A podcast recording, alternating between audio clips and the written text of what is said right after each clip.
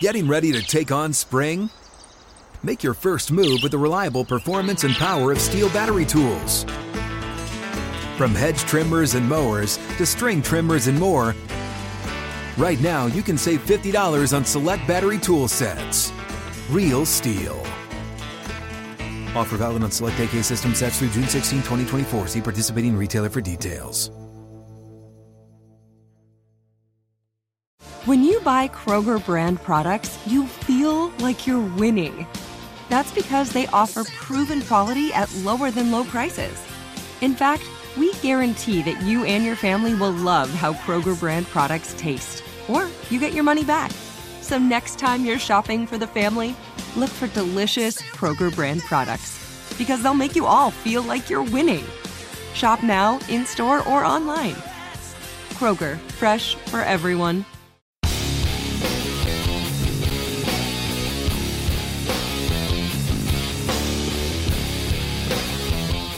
This is the Steelers Standard on Steelers Nation Radio and podcast on Steelers.com. How do you replace TJ Watt? It's impossible to do. There is no other TJ Watt. But damn it, the Steelers are going to try on Sunday against the New England Patriots. I think it comes down a lot to the scheme. I think it comes down to coaching. I think you need to put other players in good positions to help maximize their impact in order to mask the impact you're losing from TJ Watt. What do I mean by that? Maybe you bump Cam Heyward out to the outside a little bit, have him open or have him go up against the tackle, pass rush from there. Maybe you put Chris Wormley out there. I know Matt Williamson was saying last night on Countdown to Kickoff. Wormley stood up some at Michigan. That mm-hmm. was a while ago, but hey, he still has that memory and that ability to do so in his arsenal, I'm sure. Get creative with guys on the line, throw a couple extra guys out there, some extra beef. Maybe you put Loudermilk inside, like I said, and that allows you to bump Heyward outside. And uh, I, don't know, but you need to be creative. I think it's more than just line up Malik Reed in the TJ Watt role mm-hmm. and away you go. Your defense is a little bit less, but it's still very impactful. I don't think that that's the case especially when it comes to stopping the run. I think TJ Watt is very underrated as a run stuffer, almost because he's so great as a pass rusher that you just don't really think to talk about his run stuffing ability. But you saw it in full display against Joe Mixon and the Bengals. He's he is a presence that deters the running game towards the other side of the line. They don't even run towards TJ Watt most of the time. I have a feeling that the Patriots are going to start this game by running towards Malik Reed's side of the field because the biggest, you know, negative on Malik Reed in Denver in his entire career has been he's not the best against the run. He's he's kind of a smaller body, about 6'1, 6'2, low center of gravity. Think James Harrison on the build, but do not think James Harrison on the level of play or ability to stop the run. If I am the Patriots offensive coordinator, and if that was the case, I'd be three different people. I would be looking at Malik Reed and saying, let's run Harris, let's run Stevenson on that side of the ball. So, first and foremost, I think the biggest thing you're you're losing with TJ Watt isn't necessarily the ability to get after the quarterback. I think you've got many, many guys that are capable of doing that without him in the game.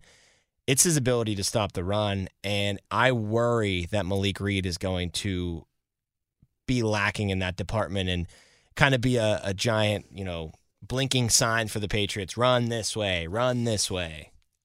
I, I agree. And it has nothing to do with Malik Reed specifically. I, I understand the point you're trying to make, but to me, Belichick is going to be smart enough to say, okay, Mac Jones has virtually nobody to throw to. I have two running backs in both Rhamondre Stevenson and Damien Harris, and this team came in DFL, dead last, last season against the run. They just lost TJ Watt.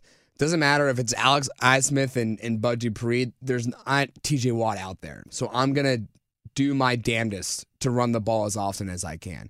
And I understand the point you're trying to say about Malik Reed, not the best run stopper. That just compounds onto everything that's that I've I've said so far. So I, I do think that Belichick is Belichick is not someone who overthinks, right? I think Randy Fichtner had that issue. I think Matt Canada had that issue a little bit ago. Big Ben, I think, had that issue also just by kind of a, in a selfish way almost, just by saying I'd rather have the ball in my hands and give it to my stud rookie running back last year. Belichick is not someone who overthinks the situation, right? And and we saw that case in point last year against Buffalo when the winds were going like what 50 miles an hour, rain was coming down in in Buffalo on the road, and he just said, "There's no reason for me to th- put the ball through the air here because it's not going to go in the place that I need it to. I'm just going to run the football a hundred times, and we're gonna we're going to come out of that game as winners." I I'm not. The weather is not going to be that bad as it was in Buffalo last year when the Patriots won that game. But I could easily see Be- Belichick saying, "Yeah, I understand. Minkah Fitzpatrick is out there. I don't want to throw the ball anywhere near him or at the risk of him seeing where the ball is going to go, and he's going to come to the, to he's going to break away from his assignment and just read Mac Jones 100% of the way through and get that interception. I'm just going to put the ball in my running back's hands. No TJ Watt out there. It's a pretty easy winning formula on offense. Yeah, I think the Belichick, Patricia, Joe Judge offense is just going to be very plain Jane. Uh, I, I last year they were one of the more explosive offenses, which in is so under the radar. Like you, you did not really think of think of that offense in that way. But I know why they were. Josh McDaniels is such Mhm. a good offensive coordinator and had such a good pulse for that offense. And he's been working with the GOAT forever. He's so good at working with quarterbacks. He was such a good person for Mac Jones to find himself under in his rookie year. He knew exactly when to play it safe with Mac Jones, but then he also knew exactly when to go downfield 30, 40 yards for a big play. He he had such a good finger on the pulse of that Patriots offense. And you didn't see really any explosive plays against the Dolphins in week one. And that might just be because Belichick, Patricia, Judge, none of these guys have been offensive coordinators before. Belichick, I mean, has been the closest to than any of them, just from de facto being a head coach. He's paying attention to what the offense is doing. Although, I guarantee you, for a lot of the 2010s, it was Brady and McDaniels do your thing, and mm-hmm. I'll just interject every once in a while if I see fit. I question if they're gonna have the ability to be like, okay, a couple good runs there, nice little slant pass to Jakobi Meyer that got us a first down. It's first and ten. We're on our own thirty. Oh, I like the package that's out there for the Steelers. Let's hit Jakobi Meyer deep on this play. Like I question if they have that acumen at the OC position to recognize when it's time to take a shot, when it's time to be explosive as an offense. And therefore, I think they're going to be very, very boring as an offense for a Yes. majority of the season. but that could still lead to a very good season by Rhamondre Stevenson and Damien Harris. That could still lead to again. I, I have very low expectations for this team. Five, six, I think seven is their absolute max uh, in terms of wins on the season. But they could still get there through the ground, right through the run game, and a lot of teams would have no problem with that. Hell, I bet you the Steelers fans would be jealous, right, or, or, or should be jealous of how often the, the Patriots would resort to running the football compared to the passing game, just because the Steelers have a better running back in Najee Harris than the combination of Damien Harris and and uh, Rhamondre Stevenson, and yet the Patriots still seem more comfortable going giving the ball to their inferior running backs. They do feel comfortable doing that. And their running backs are the best part of their offense. Uh, yeah, I mean, I can we can name you the receiver or the, the running backs. DeVante Parker and Jakobi Meyers, sure. Kendrick Bourne, I- sure. I would not- I would- Nelson Agholor. Ew. Well, DeVante Parker was second fiddle to uh, Jarvis Landry in Miami for forever. Then he became first fiddle, but then immediately became second fiddle last year to Jaylen Waddle, the rookie. Yep. So he's just a number two. Yeah, That's clear. Jakobi Meyers, I only know because it's another guy that the Patriots tried to go out and get as a receiver and has yet to pay off. You almost need him to jump into a bigger role just because everybody else is so lacking at that receiver position. But because the receivers are are so just pedestrian for New England, I kind of feel more comfortable in this game creeping Minkah up to the line of scrimmage a couple times. Maybe send Minkah on a blitz from the outside to surprise Mac Jones on like a third and five, third and six. Because I think you can cover Jakobi Meyer, DeVante Parker, Kendrick Bourne, Nelson Agholor one on one. Man coverage straight up. Yes, Ahkello. Cam, Levi, they can all handle that. I think this is a game where you're going to be allowed to be a little flexible with your usage of Minkah because last week against Cincinnati, Minkah just had to play in the back of the defense all game long, whether it be to clean up the run uh, department. He had 14 tackles, which led the team, or whether that be to help out on Ja'Marr Chase, to jump around on Tyler Boyd for a pick six, excuse me.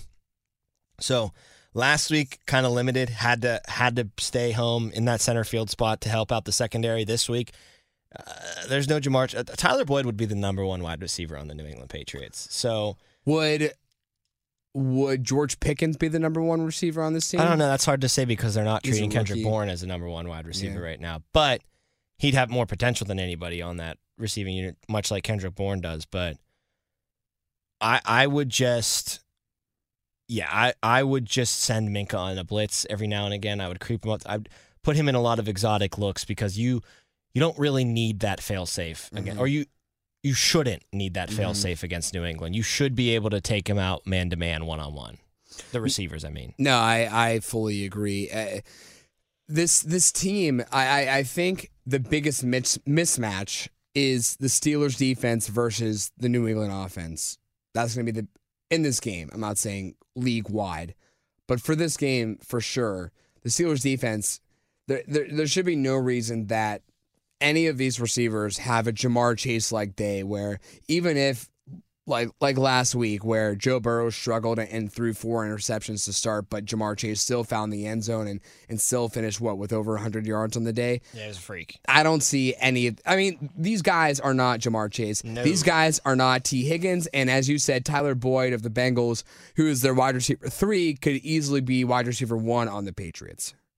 So I like to see some more exotic stuff with Minkah this week for sure, and I think that helps in the TJ Watt department too. I, again, I I'm not super worried about generating a pass rush, but you got to have the sacks come from somewhere. And we saw Minkah come on a blitz against Jacksonville in the preseason game, which hadn't really seen him do that a lot in the previous years in Pittsburgh, but he got home to Trevor Lawrence clean and fast. And although Lawrence did get the ball out and it wasn't a sack, it was a terrible pass out of bounds. He kind of just had to throw it away, and it's fourth down and they're punting. So I wouldn't hate to see that from Minkah in this game. Some more exotic stuff, some more.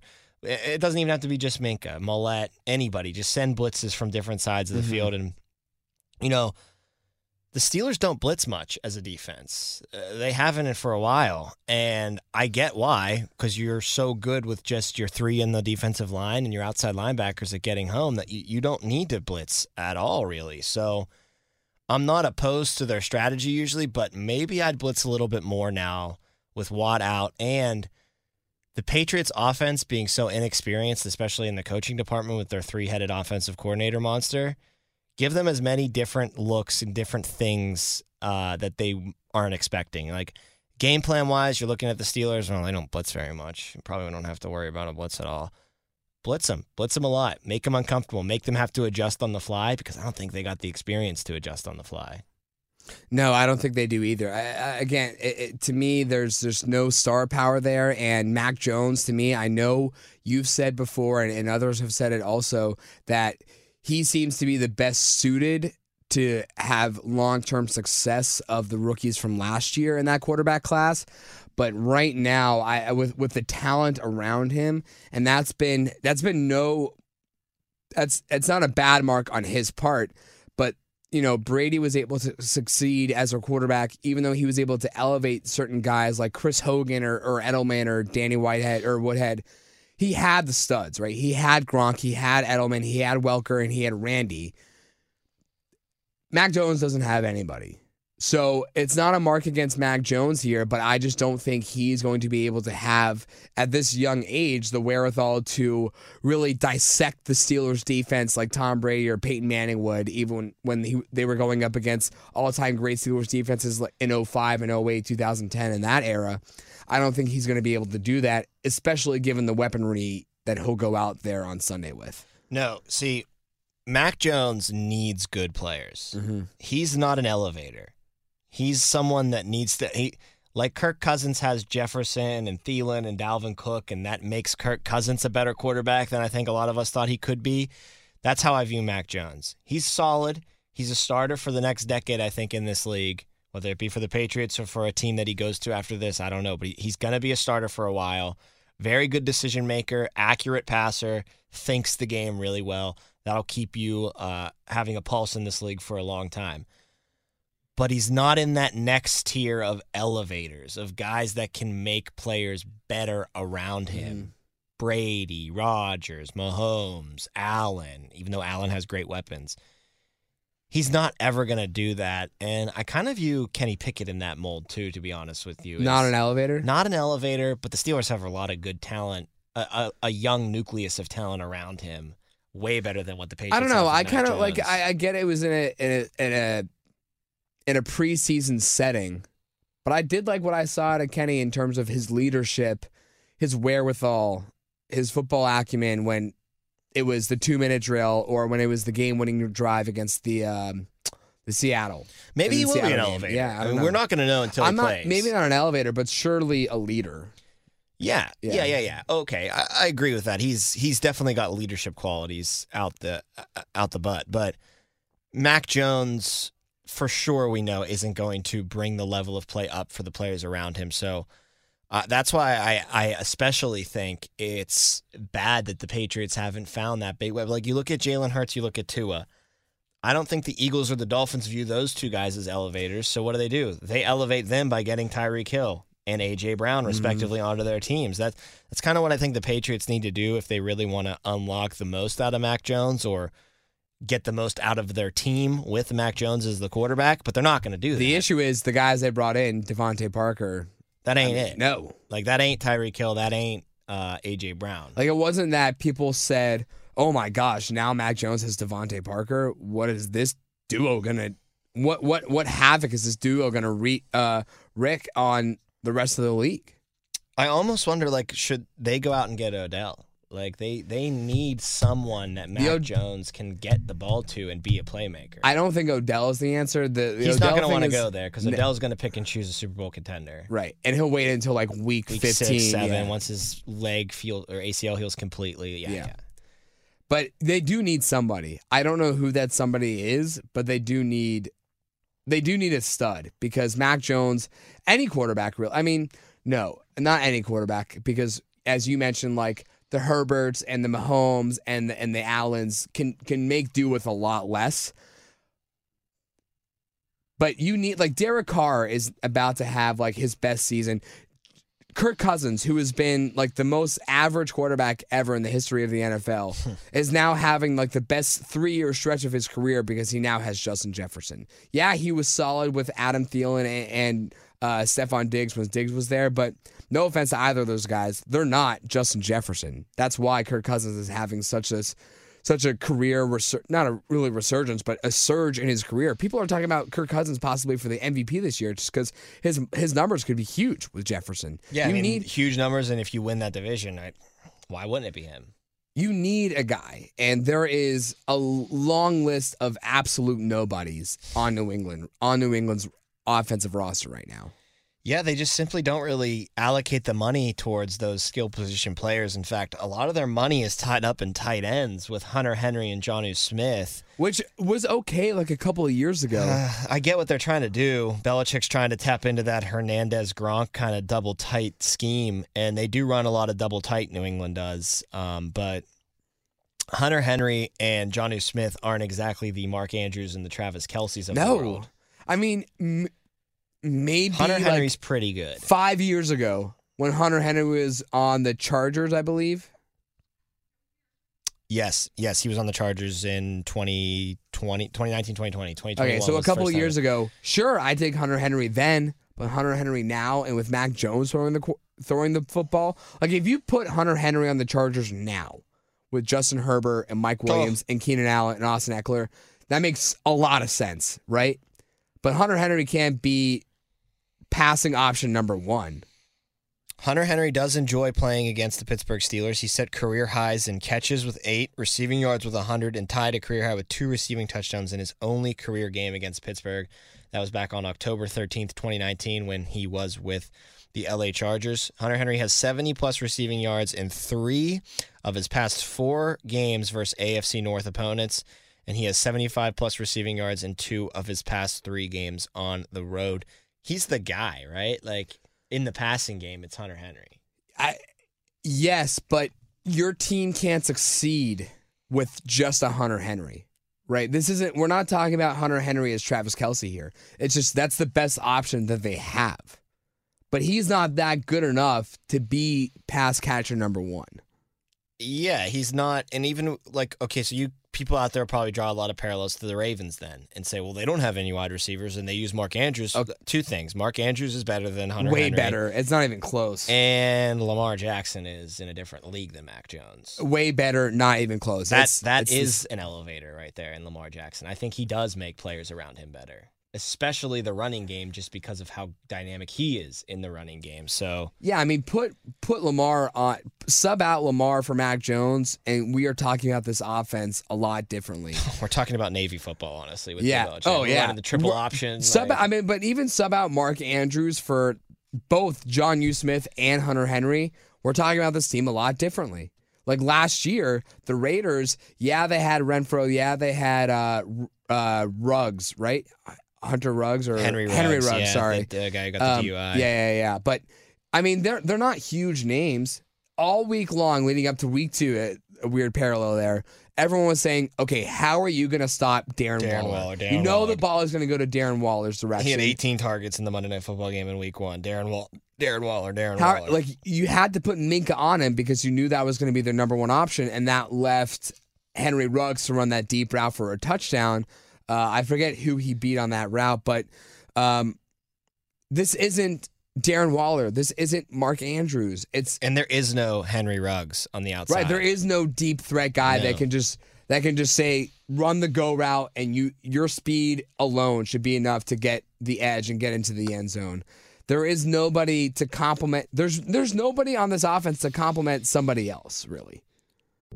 What's up? I'm John Wall. And I'm CJ Toledano, and we're starting a new podcast presented by DraftKings called Point Game. We're now joined by three time NBA Six Man of the Year, elite bucket getter. Let's please welcome Jamal Crawford to Point Game, King of the Court one on one tournament. If they had it back in your prime, do you think you could have took it all?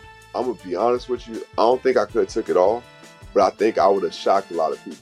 I think Kobe and everybody in their prime, Kobe would win a one-on-one contest. Yeah, I, yeah, because you got to think Love he's it. going to guard. He don't care about guarding. He's gonna guard. He's going to Exactly. guard. Like you see him in the Olympics, he's going to guard, and then on I'm top not of that, like that. See that? Ladies and gentlemen, please welcome Sam Cassell to Point Game. I remember you came out from prime tears, prime. I mean, he was in a culture shock, and then I- his, he's going through withdrawals about winning. remember what I told you?